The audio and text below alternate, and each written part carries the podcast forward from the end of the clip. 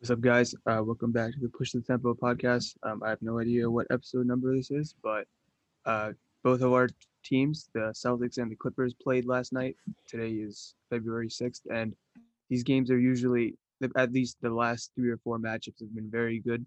Uh, this matchup had some key players out for the Celtics. Marcus Smart and Jaylen Brown were out, and for the Clippers, Patrick Beverley and Paul George were out.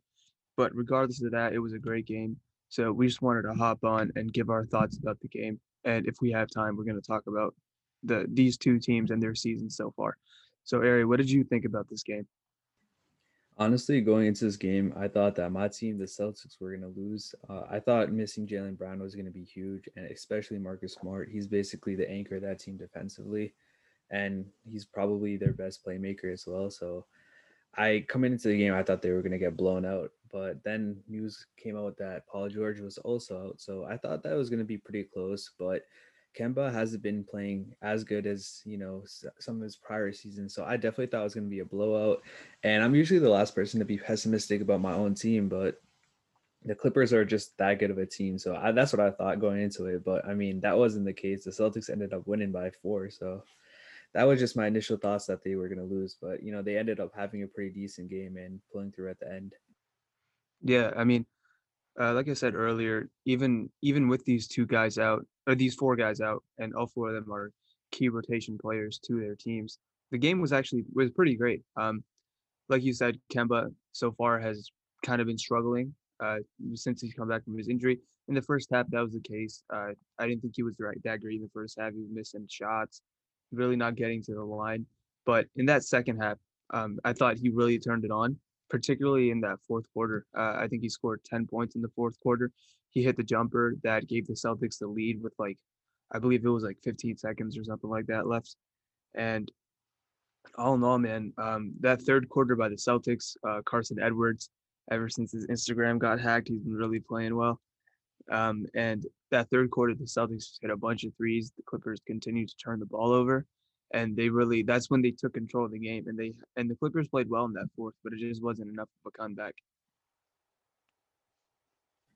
Yeah, honestly though, I, am kind of disappointed just because the last, like you said, the last few matchups have been super close.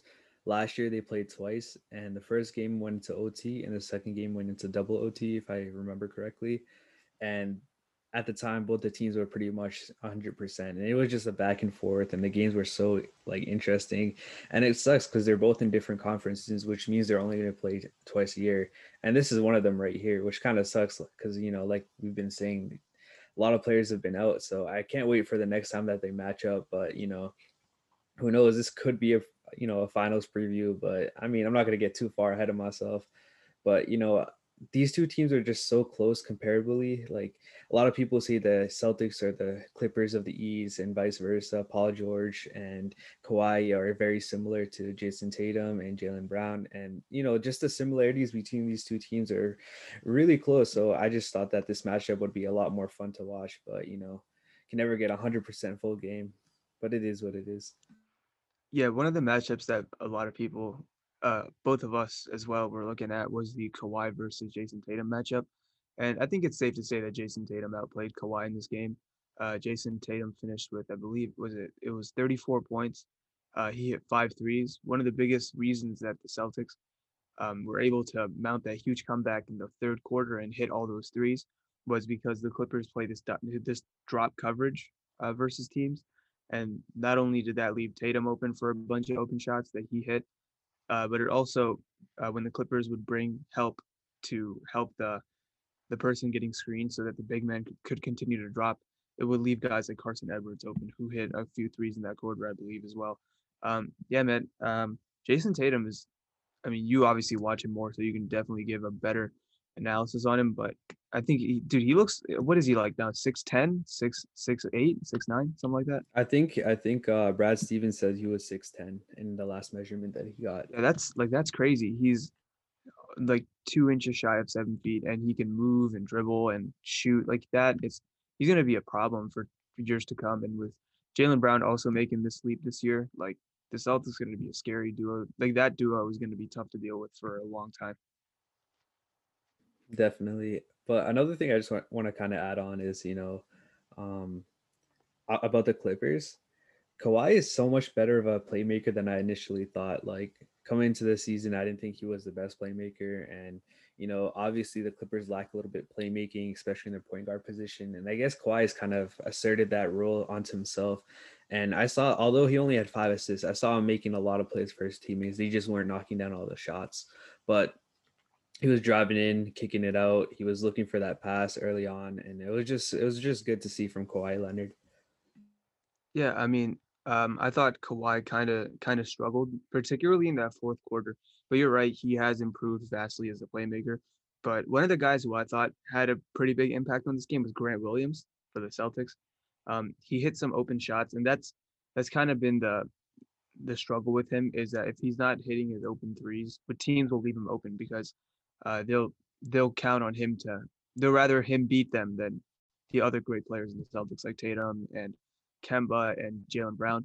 And in this game, like he was beating the Clippers. He hit three of his four threes. I thought he played pretty great defense on Kawhi. He's a pretty big, like he's a pretty stout guy. So like when Kawhi would try posting him up to go to his fadeaway, he couldn't really back him down and move him out of his position. So I thought he uh, had a pretty big impact in this game.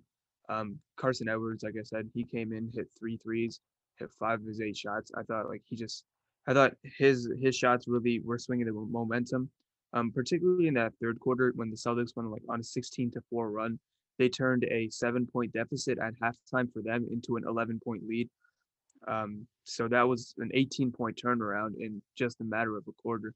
Um, yeah, uh, those guys I thought had a pretty big impact. And like I said earlier, um, Kemba really did his thing, uh, particularly in that fourth quarter. In that second half, he got going, and that's one of the Clippers' biggest problems is they struggle to contain these these guards that can slash to the rim and really put the defense in disarray when they attack the paint.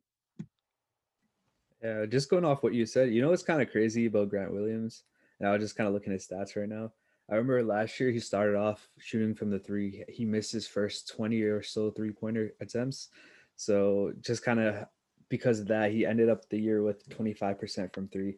This year he's shooting 48.5% from three, which is kind of insane um, regardless, it's not like a bunch of attempts, it's two attempts per game, but still 48% from three from a guy like that, that a lot of people just, you know, kind of just disregard and let him shoot. It's kind of insane. Um, but with that being said, I'm not going to say he's like that, and especially him and Carsen Edwards. These are two guys that rarely see playing time. Grant Williams sees it more than Carsen Edwards, but Carsen Edwards got 30 minutes, which he usually gets probably sometimes he doesn't even get games to play, but he scored 16 and I'm gonna be honest, he's not like that in my opinion. I mean, he's definitely a great player, but he like I think it was more the Celtics bench player just stepping up than it was um, how the Celtics play in general. That's what I think this win is gonna go towards. But that being said, you know, it, it was definitely nice as a Celtics fan to see these guys stepping up, especially Carsen Edwards. And then another guy um, I just want to quickly mention is my boy PP, fast fast PP as the Celtics NBC crew calls him. You know, Payton Pritchard, he put on, you know, he just came back from injury, so I'm not going to say too much, but definitely a guy that I really like coming into that season, just kind of filling in that backup role as point guard. Yeah, um, like you said, those two guys, Carsen Edwards and Payton Pritchard, played solid, and they had to kind of pick up the slack, particularly for the bench with Jeff Teague playing as bad as he did. I remember I texted he is garbage, man. Oh my goodness. Yeah, I text I texted you and again I was like, dude, Jeff Teague sucks. Like, uh, shouldn't be seeing minutes. Um, so the Clippers, uh, kind of had a similar thing happen with them. Uh, Reggie Jackson, uh, since Patrick Beverley has been out, has been starting for the Clippers, and as of late, he's been playing really well. And uh, even I, I apologized to him. I was like, dude, this guy, like, I didn't want him on the team for long, and I thought he should be should not at the very least not play, but in this game, he kind of proved me right. Uh, he was not playing well. Just a lot of the decision making was poor. Um, the defense was non-existent as usual. Um, but the guys who stepped up in his uh, in his bad play were uh, Lou Williams and Lou Kennard. Uh, one of the things that I was a little disappointed by, uh, particularly just like with the Clippers, is that in that first half, I thought Luke Kennard was awesome. I think he scored 13 points at the start of the game. He hit like back-to-back corner threes. So he really got started getting it going and got me really excited because Luke Kennard, uh, the biggest problem with him right now is the confidence.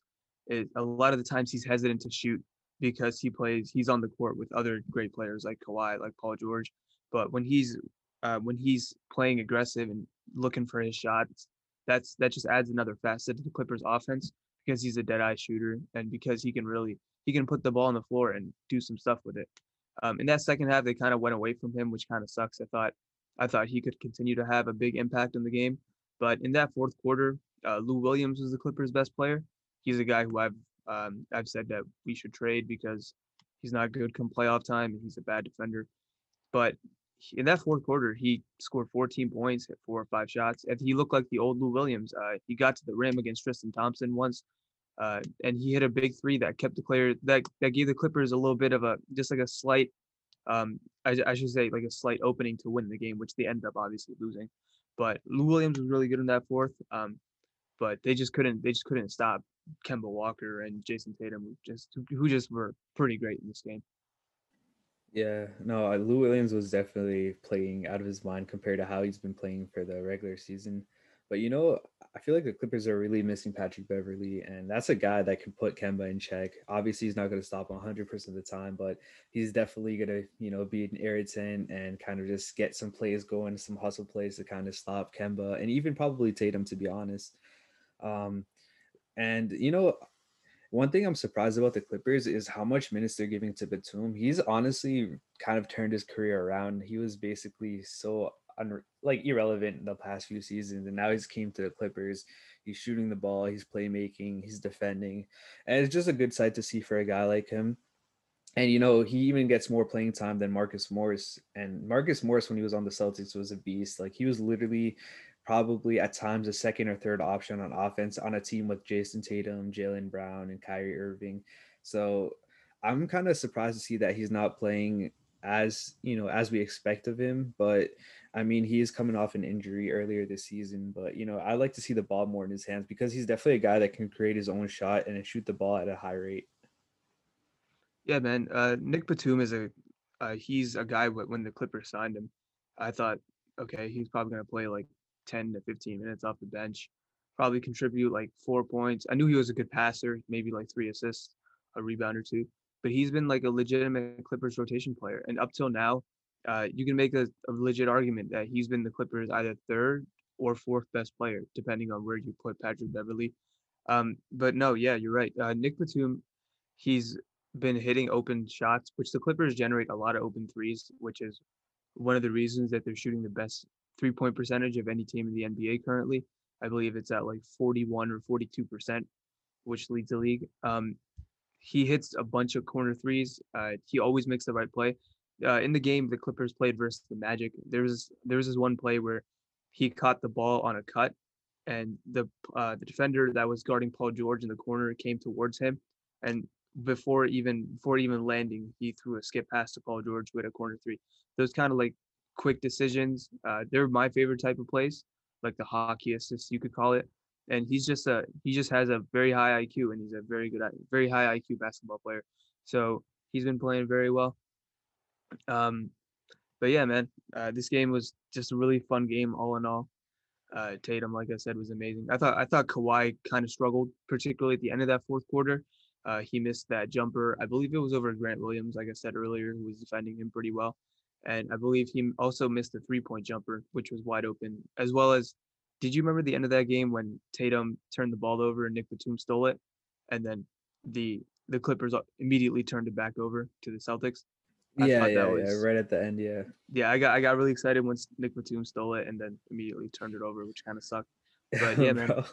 my heart stopped because Kemba had the ball, and you know we all remember that Lakers game that the Celtics played a few days ago, where Kemba had the ball at the end of the game, and you know it was a, it was kind of a scramble, but you know he had a good look, and I was like, no, not again, not again. But you know Kemba's really I don't know. I don't know what to say about him. I have a kind of a love hate relationship with him. It's like I want to trade him. I don't want to trade him sometimes. I, I don't know, man. It's just it's weird because as the Celtics, you know, like when they got him, I thought he would be a lot more consistent and I knew what I was going to get out of him. But there's days where he's, you know, Kemba Walker, and there's day where he's, you know, cardio Kemba, where he's just running around doing nothing. You know what I mean? Yeah, for sure. But I feel like you got to give him a little bit more time. Uh, did he did he play in the bubble? He did. He did, right? Mm-hmm. So like like I feel like you got to because remember he was he came back to the bubble. I'm pretty sure like he wasn't fully ready and that knee was still giving him problems even then. And I remember him really struggling in that Miami that Miami series, and I don't know, I'm not sure if it was in the Toronto series as well. Yeah, no, he was he was getting destroyed in the zone, and even honestly, Marcus Smart outplayed him in probably the entire playoffs. Uh, definitely in that Miami series and the Toronto series. The Philly series was kind of, you know, like it was. I mean, it was it wasn't like it was a pretty easy series compared to the other ones, but nonetheless, Smart outplayed Kemba, and Kemba's supposed to be that point guard, that guy that always scores, but he wasn't really, you know, doing it. But yeah, yeah, definitely agree that it's probably because of his knee. But I mean, I would expect something from Kemba, but you know, that, that's you know that's a, something for another video. yeah, no, for sure. But I, I just feel like you gotta give him some more time. This game, he kind of broke broke loose and had his best game of the season as so far, and hopefully he can build on this. Uh, I'm not sure what this uh, Celtics schedule looks like coming up, but um, yeah, it definitely it's definitely uh, it's pointing at an upward trajectory as of right now, considering the game he just came off last night. Particularly that second half, I thought he was great.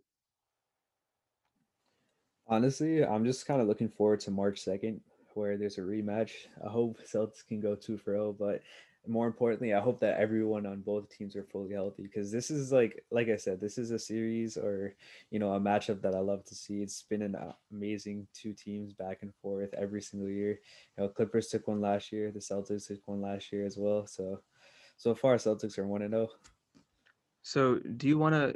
Uh, so, based off the health part, do you want to do you want to talk about that real quick with um, both the Celtics and the the Clippers? Yeah, yeah. What, what do you mean though? So with um with the Celtics, Jaylen Brown, I believe it was like a sore ankle or a sore knee that kept him out. Um, I think he aggravated it in the game versus the Sacramento Kings. Uh, he's listed as day to day, so he'll be back sooner rather than later. And he's been having a great season, so he's definitely a big piece that they're missing. But Mar- the Marcus Smart injury, when it happened, I thought that was very serious. It was a non-contact injury, and he and it it did not look good. But thankfully, what what was it? Just like a strained calf, right? Or something. Yeah, like it was a calf strain. Yeah.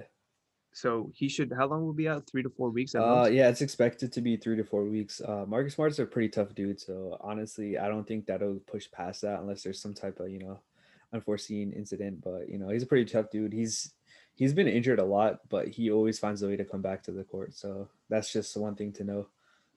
Yeah, the Celtics definitely need him. And then with um with the Clippers. Um, Patrick Beverley, uh, the sore knee has kept him out this entire road trip that the Clippers just came back from. I believe it's been seven or eight games now.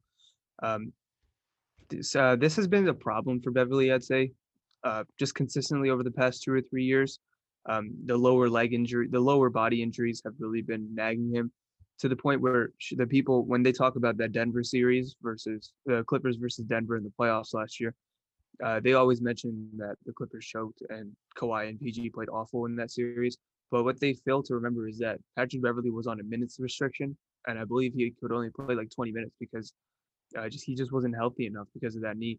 Um, so I really hope Patrick Beverley can get fully healthy and come back, and because he's a very, like you said, he's a vital piece of the team. The defensive intensity, not just that, but Kawhi even said that when he's not on the court that the team is just a lot more quiet they don't communicate as much because he's one of the guys who's just uh, he's always just talking and yelling out defensive assignments and rotations and such um, but the other one and this one definitely makes you sad because you have him on your fantasy team uh, paul george uh, he has the bone uh, is edema or edema i'm not sure how you say it but uh, that we don't know the severity of the injury yet, but I believe Robert Williams had something similar, right? Um, as far as I know, I mean, I'm not no doctor or anything like that, but I, I, it was a hip injury. I don't know if it was because of that same bone issue, but I mean, I just know that Robert Williams had a hard time coming back to the court, and it took some time for him, probably about a few months, to finally get back to full shape. Yeah, I think it was like a, a hip problem that he was out three to four months, something like that, right? Yeah, it was like every time he would be ready to go. He was supposed to come back. Be- this is last year. He was supposed to come back before the All Star game. Uh, then he couldn't come back, and then it just kept getting delayed and delayed. And you know, he started off with a few minutes, and it was just hard for him to stay on the court.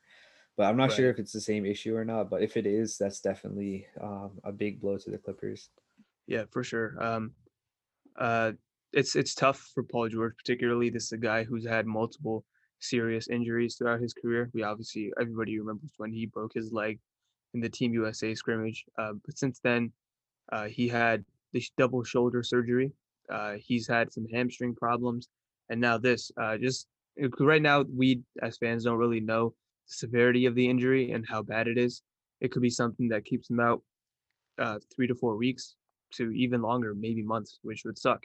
So uh, we just hope for the best that Paul George that it's nothing too serious and he can bounce back and not miss too much time, so he can continue to just build a rhythm with the team because that'd be because that's at the, at this point that's what's most important. Uh, and obviously he was having his best season since his MVP MVP third place MVP finish season. So yeah, uh, well wishes to Paul George and just I hope he can get back sooner rather than later. Yeah, definitely, man. Like I said, this these two teams have a ton of firepower on their team. Just right now, this season, health is definitely an issue. But um, yeah. With that being said, do you want to talk about predictions for them for the rest of the season? Yeah, for sure. Do you want to start off with the Celtics, and you can probably give your piece because uh, you obviously watch them night in night out. Um, so this game, like I said before, is definitely not a representation of the Celtics team. Like a lot of guys were out, but even with that being said, a lot of times these guys on the bench they don't really step up. A lot of these guys have a love hate relationship with. Um, I mean, there's gonna be days. That's the thing about the Celtics team; they're pretty inconsistent at times. Aside from a few players, like you'll have a game where Tatum goes off, and then you'll have a game where Tatum shoots, you know, pretty bad. And then it's just kind of like a rotating thing. One day it'll be Kemba, one day it'll be Tatum, one day it'll be Brown. But like aside from that, these bench guys, they're not really that big on scoring, and that's why I really liked uh, fast PP as they call him, Payton Pritchard, because he would come off the bench and get a lot of scoring done. And one of the Celtics' biggest weakness this year is actually their depth. And that kind of sucks because, you know, a few years ago, they were known for having a huge depth and a huge core. But yep. without Hayward and, you know, all these guys, it's kind of um, put them in a different situation than they were before. It's like if the starters don't perform, the Celtics basically lose and the bench typically doesn't perform. And it was just kind of a good sight to see for them. But, you know, in order for the Celtics to make a deep playoff run, they're going to need these guys to perform off the bench. And that's just my take. Yeah, uh, I definitely echo that sentiment that they're not as deep as they used to be. I remember a few years back, uh, I believe it was uh, the 2019 season, right? That they came into the year as the favorites to win the Eastern Conference because their starting lineup had like Kyrie, it had Hayward coming back, it had Tatum, Jaylen Brown, and then off the bench they still had guys like Marcus Smart, they had Marcus Morris. Al Hel- and, I can't even talk. Al Horford too, man. That team was so nice, man, on paper. Right, that team, like you said, is just that was the team that everybody picked to win the Eastern Conference, and people said that they could even give the Warriors a run for their money. It just ended end up working out for whatever reason. Uh, there's just too many guys on the offensive end who needed the ball in their hands to con- to create, and they just didn't play as well off the ball, you could say. Um, so for whatever reason, that didn't work out. And now, like you said, that they're a team that's a little bit thinner. Um, their guard rotation, uh, with all the picks that Danny Ainge um, accumulated from that KG and Paul Pierce trade to Boston, uh, he's only hit on a few of them, you could say. Jayson Tatum and Jaylen Brown are obviously two of them, but like Romeo Langford, uh, he hasn't really seen the court much. Um, Marcus Smart, he hit on. Grant Williams, like you said, is very hit or miss. So it, it remains to be seen how the Celtics can shore up some of their rotations. Um, like you said, one of the biggest problems for them last year was people thought like the center position was very weak, and they kind of sort of got an answer that, brought in Tristan Thompson, who I think is pretty good. Uh, he can rebound, he can defend in space at times. Uh, but no, you're definitely right. The Celtics, I, I still think the Celtics are a very good team. Um, but like you said, if the if the starters aren't performing, then it kind of puts the kind of puts the team in a hole. But thankfully for them, they have three guys who, on any given night, can really put up some big numbers. Yeah, yeah, yeah, definitely, definitely. But um, another thing I just want to quickly say, as because you just kind of mentioned it, yo, their center rotation is not exactly the best. It's it's built very uniquely in the sense that you know they don't really have a traditional center other than Tristan Thompson but he doesn't get the amount of playing time as some of the other guys. Like Daniel Theis is more of a power forward, but he's definitely like a rim protector, but he can definitely shoot as well. So definitely like kind of a unique guy. And then they've got Robert Williams, who I think is probably the most unique center on their team, just because he's super athletic. He can shoot free throws, he can shoot the mid range, but he doesn't choose to shoot threes. But like with that being said, he's very like he's very quick on his feet. He can move left to right, up and down hella fast. But it's just something that like you know the Celtics they usually don't make moves at the trade deadline, but it's definitely a season and an opportunity this year, especially with the trade exception that you know they might or maybe they should make a push for a player off the bench, whether it be a center, and kind of just fix their center rotation, or if it's going to be another scorer. Me personally, I mean, I'm not going to get too into it, but like I would love to see a guy like JJ Redick come off the bench and shoot a little bit, or you know, honestly, just anybody that's able to give that type of offensive flow to that team. Is there is that the is there any other players that you think they should target with their trade exception? Because it's a pretty big trade exception, isn't it? Like Mm-hmm. twenty seven million. Hmm I mean, there's tons of guys I'd love to see, but the ones that I feel like are attainable is probably JJ Redick. There's been a lot of reports on Nikola Vucevic, but I'm not too sure how that would be. I feel like they're gonna have the Celtics are gonna have problems guarding Joel Embiid, Giannis, and you know with like Nikola Jokic. Even now they're having trouble, so I feel like there's not really too much that they can do about that.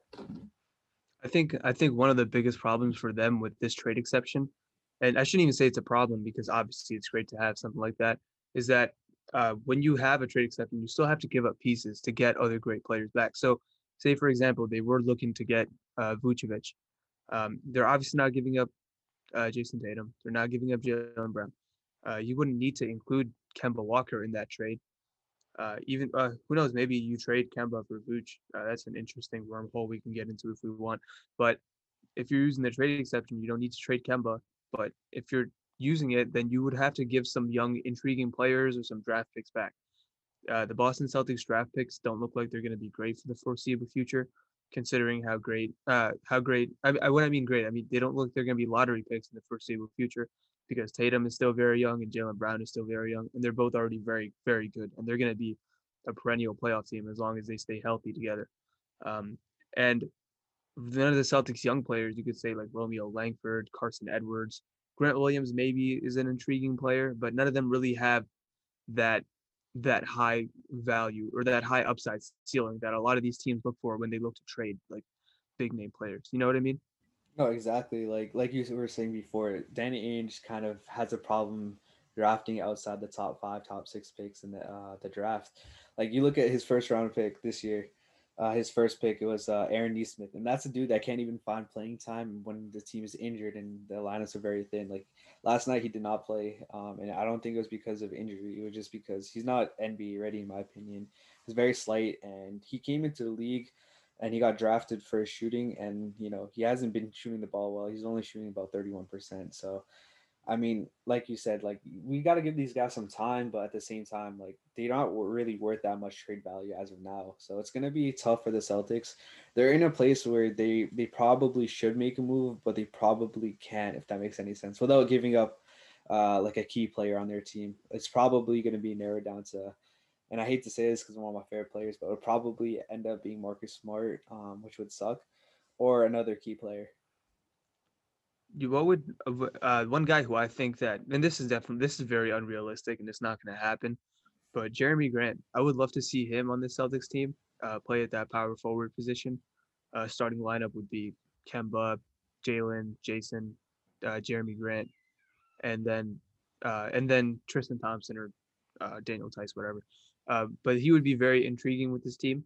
Uh, defend, and you you've seen it now that he can put the ball on the floor and create a little bit, and he can score efficiently. He can hit open shots. He's not a great rebounder, but if you have Tristan Thompson as your focal point on rebounding, I think you're okay. Uh, that and that's obviously very unrealistic. The Pistons just signed him to a three three or four year deal, and it wouldn't make sense to trade him in the first year of that deal unless you're getting like a pretty good haul back, because he's been playing very well for them. Yeah, yeah. I mean, it's gonna be uh, pretty crazy, or either that, or it's gonna be a very dead trade line for the Celtics. Either way, it's gonna be interesting to see what happens. I feel like we've been talking about the Celtics for like a pretty while, pretty big while. You want to talk about the Clippers and their future? Sure. Um, so as of right now, I believe the Clippers are either the third, yeah, they're the third seed after losing last night to the uh, Boston Celtics. Um, they so far this season, uh, one of my biggest one of my biggest concerns coming in was that they wouldn't be able to make up for the loss of points that Montrezl gave them. I think he gave them like 18 a night last night. Um, but so far they haven't really shown that to be a problem. Uh, they've been one of the better offensive teams in the league this year. uh, in terms of like offensive rating and particularly shooting from three. They've been really good at three point shooting. Uh, like I said, they have the best percentage in the league at like 41, 42%. So they've been doing their thing on that, on that, on that side of the ball. So, um, and Serge Ibaka has really been great for them. Uh, Serge has been averaging like, uh, I think he's averaging like 12 to 13 points, but his shooting that gives the team ability to space out and you know that five out spacing. It, it opens up the floor for Paul George and Kawhi Leonard to drive and kick. Driving kick is one of the biggest. Uh, it's kind of the biggest. Um, like what was the word? It's kind of the biggest focal point of of uh, Tyronn Lue's offense. And Tyronn Lue has really he's empowered Paul George and Kawhi to become the they they've become the what's it called? They they've become like the ball handlers and the playmakers on this team that was one of the, one of uh, most most people's biggest uh, biggest concerns with this team is they don't have a traditional point guard, a tra- like a Kyle Lowry, like a um, a Jeff Teague. um, they don't have that kind of traditional point guard who can set up the offense. But in Tyronn's offense, that really has not mattered because Paul George and Kawhi Leonard are now the primary ball handlers. Damn, you got me. I was about to say a great pickup for the the Clippers would have been Kyle Lowry, but I mean, you kind of mentioned him. Did I feel like that team would be nice if they were able to add somebody like Lowry? Because like Clippers, they definitely have not an issue, but kind of like a weak spot in their team, and that's in the point guard position. So I just figured, you know, Kyle Lowry would be nice. See, I or, I agree that they. Wait, go ahead. I was gonna say, actually, never mind. go for it. What's up? See, I, I agree that a weak point in their rotation is the guard rotation, but I have a different reason for why it's it's a weakness. Uh, like I said, that Paul George and Kawhi have been made the uh, primary ball handlers on offense for the Clippers, and the rest of the guys just spot up around them. But my my main reason that I think the guard rotation is weak is, like I mentioned earlier, Patrick Beverley has he's had a history now of uh, lower body injuries that have kept him out at crucial times. Um, I believe in 2018, uh, 20, 2017, 2018, or 2018, 2019 season. I believe he missed almost the entire season after having like an ACL injury or something.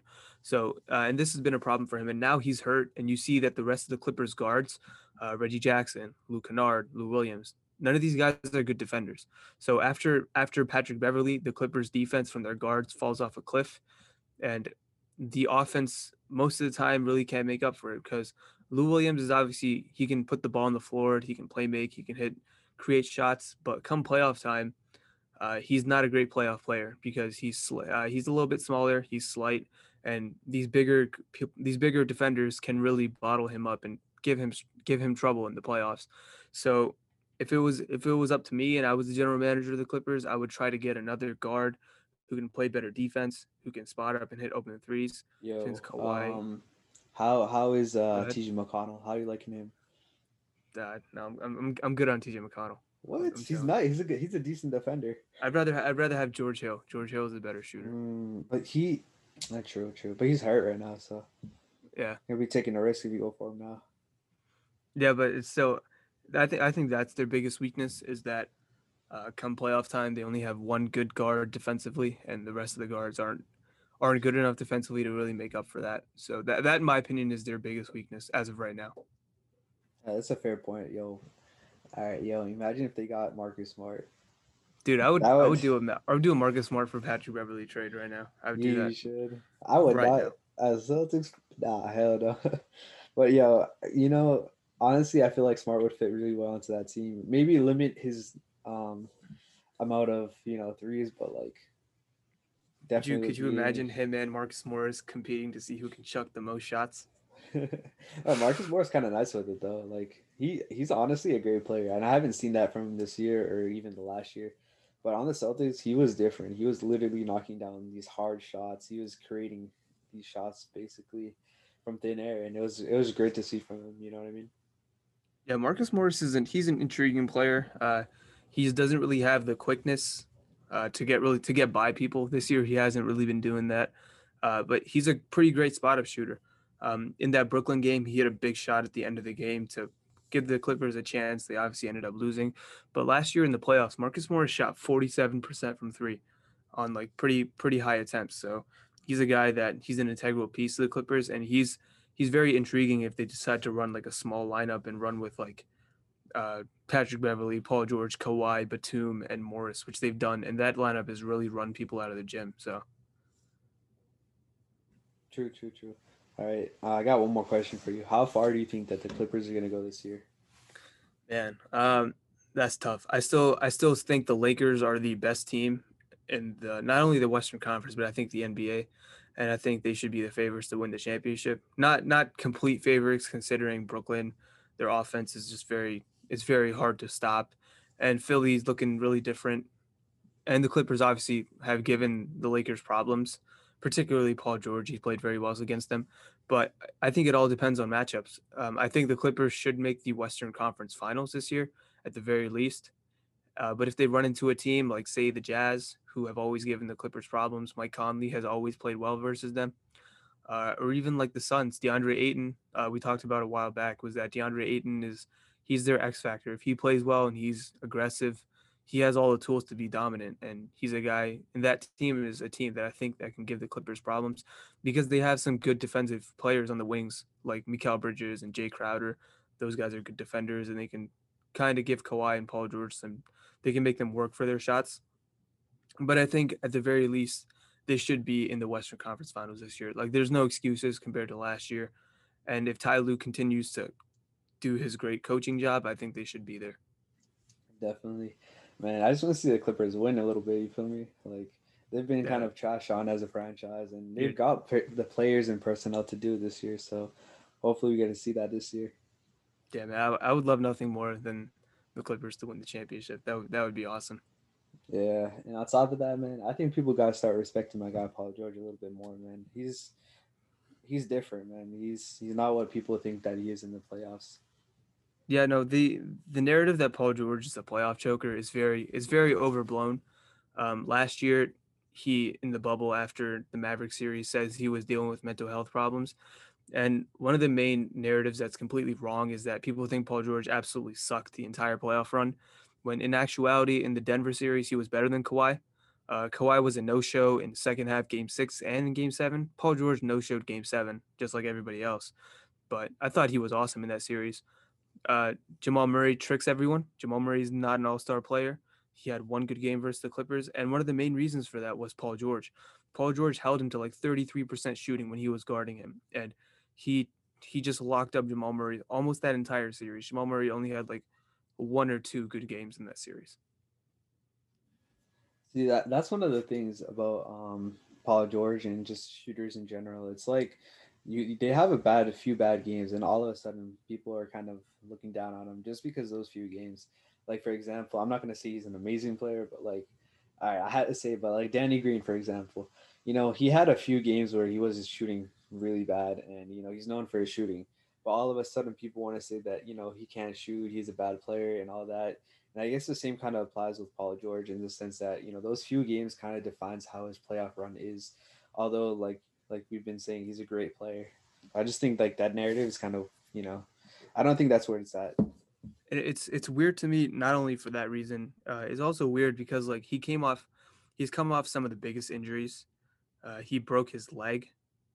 Um, uh, like and it was that was one of the craziest injuries I remember seeing that, and really just going back, uh, and just like flinching at it because it was so yeah, it was just like disgusting how bad it was.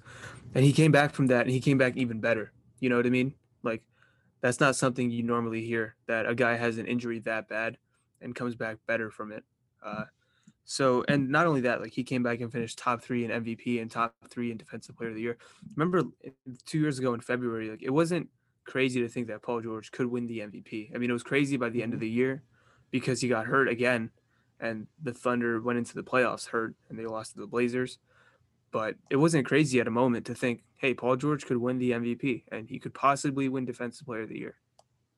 Yeah, and on top of that, um, you know, this year he's part of that 50 40 90 club and this is arguably one of his best seasons beside that mvp year you could argue this is the best season i mean he's averaging 24 and a half points on 50% from the field and 48% from three with 90% from free throws. And on top of that, he's assisting the ball more than he's ever done and he's rebounding. So it's just like, you know, I I just don't agree with people when they say that Paul George is a bad player, and then especially in the playoffs, like I don't really think that narrative has anything to do with it. Because if you remember when he was part of the Pacers team, he was legitimately single-handedly competing with LeBron and uh, D Wade and all those other guys, and he like his team was not nowhere near where LeBron's team was at the time. And I just think that people forget about it. You know what I mean? That Pacers team was pretty great defensively, and Roy Hibbert had like a great series. But outside of that, it was really just Paul George going back and forth with LeBron and having and really matching him for the most part, shot for shot. Sure, he kind of he didn't show up in that game seven, but I mean he was very young at that time. You know what I mean? Um, one of the craziest things to me is that Damian Lillard is considered like a great playoff player. I knew you were gonna go there. and Paul George is considered a choker, which I mean, if you actually go look at the numbers, Damian Lillard falls off more than any star player in the NBA today in terms of shooting percentages come playoff time. Uh, Damian Lillard's reputation is made off that one series in uh, 2019 in the first round, and then he ended up playing the Denver Nuggets, who were a year early to the playoffs. Uh, that got taken seven games by the Spurs, by the way. And that Spurs team had no business playing that well. So uh, they went seven with Denver and Damian Lillard. Don't don't forget he shot three of 17 in Game Seven, and had to get bailed out by C.J. McCollum. I, I, believe it was like 39 or 41 points he scored in that Game Seven, and then uh, he went into the he went into the Western Conference Finals versus the Warriors, who were out Kevin Durant, and remember they had three games they led by double digits at halftime, and they ended up getting swept by Klay Thompson, Steph Curry, and Draymond Green. Draymond Green turned back the clock and was amazing that series. Steph showed that Damian Lillard isn't in the same stratosphere as him. So that that's that. It, it's more so the way that these players are covered, I should say. Uh, Damian Lillard is given uh, like the utmost respect for doing doing not doing as much for do okay he's he's accomplished stuff but he hasn't really done that much in the grand scheme. And Paul George, he has a similar level of accomplish of accomplishments, but he's shitted on like like by everybody. It doesn't make any sense to me. I'm not gonna say nothing just because you know I let you get all the hate for you know taking on Damon like that. You feel me? But um, yeah, no, I definitely kind of agree with that sentiment. Just because like, I mean, I don't have the stats right in front of me, but I if I remember correctly, like Dame has won like one like accomplishment or one accolade throughout his entire career, from what I remember. Besides like an All Star appearance, but I can't remember which one it was. Maybe it was. Oh, rookie oh, are you talking about the bubble MVP? bro, my man really went there. I forget. I forget. I forget what it was, but it was something along the lines of like you know he's had like one first team all you know NBA or something like that, and then nothing other than that, like no league leading scorers, nothing like that. You know what I mean? Are, are we are we continuing on the Dame train? Because I have one last thing to say. Uh, we can see that one last thing, and then we'll call it for today. All right, for sure. So, if you remember, uh, Damian Lillard at the start of the season or before, he said about Paul George and the Clippers that keep running from the grind. You guys are chumps. Uh, in the first game that he played versus the Clippers this season, the Blazers got blown out. Um, if it wasn't for CJ McCollum, who before he got hurt, man, I thought CJ was having an all star season, and he was awesome. I think he was averaging like 28 points. So hope CJ can come back soon. But in that game, if it wasn't for CJ, it would have been like a 40 point blowout. Damian Lillard shot three of 14 and 0 of 8 from three. Um, and the next game, he says Steph Curry won't get the same looks that he got when he played with KD and Klay and Dre. And then Steph Curry drops 62 on his on his team's head. Um, and then Adidas drops in. By the way, this shoe is ugly as shit. It's very ugly. Eh, they drop um, a colorway. Yo, my dude hated now. yeah, no, I, no, dude, I, I, can't. I don't like Damian Lillard. So he drops a colorway commemor- commem- commemorating his first round win versus the uh, the uh, Oklahoma City Thunder, uh, and commemorating his 50 point game to close out the series. And then the next day he proceeds to lose to that team. Uh, like you can't you can't write it better than what has happened so far. I just I just love to see it. I'm dead, man. I mean, yeah, I kind of get it. Like he's kind of going on a you know kind of a frenzy of you know just like showing people up and then not actually showing them up. Like that shoe, I'm not gonna lie, that sounds pretty bad. like, bro, he he called out a reporter for tweeting about him. Uh, like, could you imagine if like Paul George or LeBron James did that? Could you could you imagine they get they get torn to fucking shreds and people be like, why are you listening to the media? Why are you entertaining like people talking about you online? You know what I mean? Like, if you're gonna if you're gonna put a guy in conversations that one in the first place he shouldn't be in, like he's not in James Harden or Steph Curry's stratosphere, then hold them to the same standards instead of holding them to the standards of like fucking Wayne Ellington. Like I thought it makes was me sick. Mag- R- Rodney McGruder. it's crazy Yeah. to me, bro. They violated him, man. But yeah, no, I definitely get that. All right, yo, you want to call it for today? Yeah, I, I think I think I'm done talking talking shit about Damian Lillard for the day. Dead.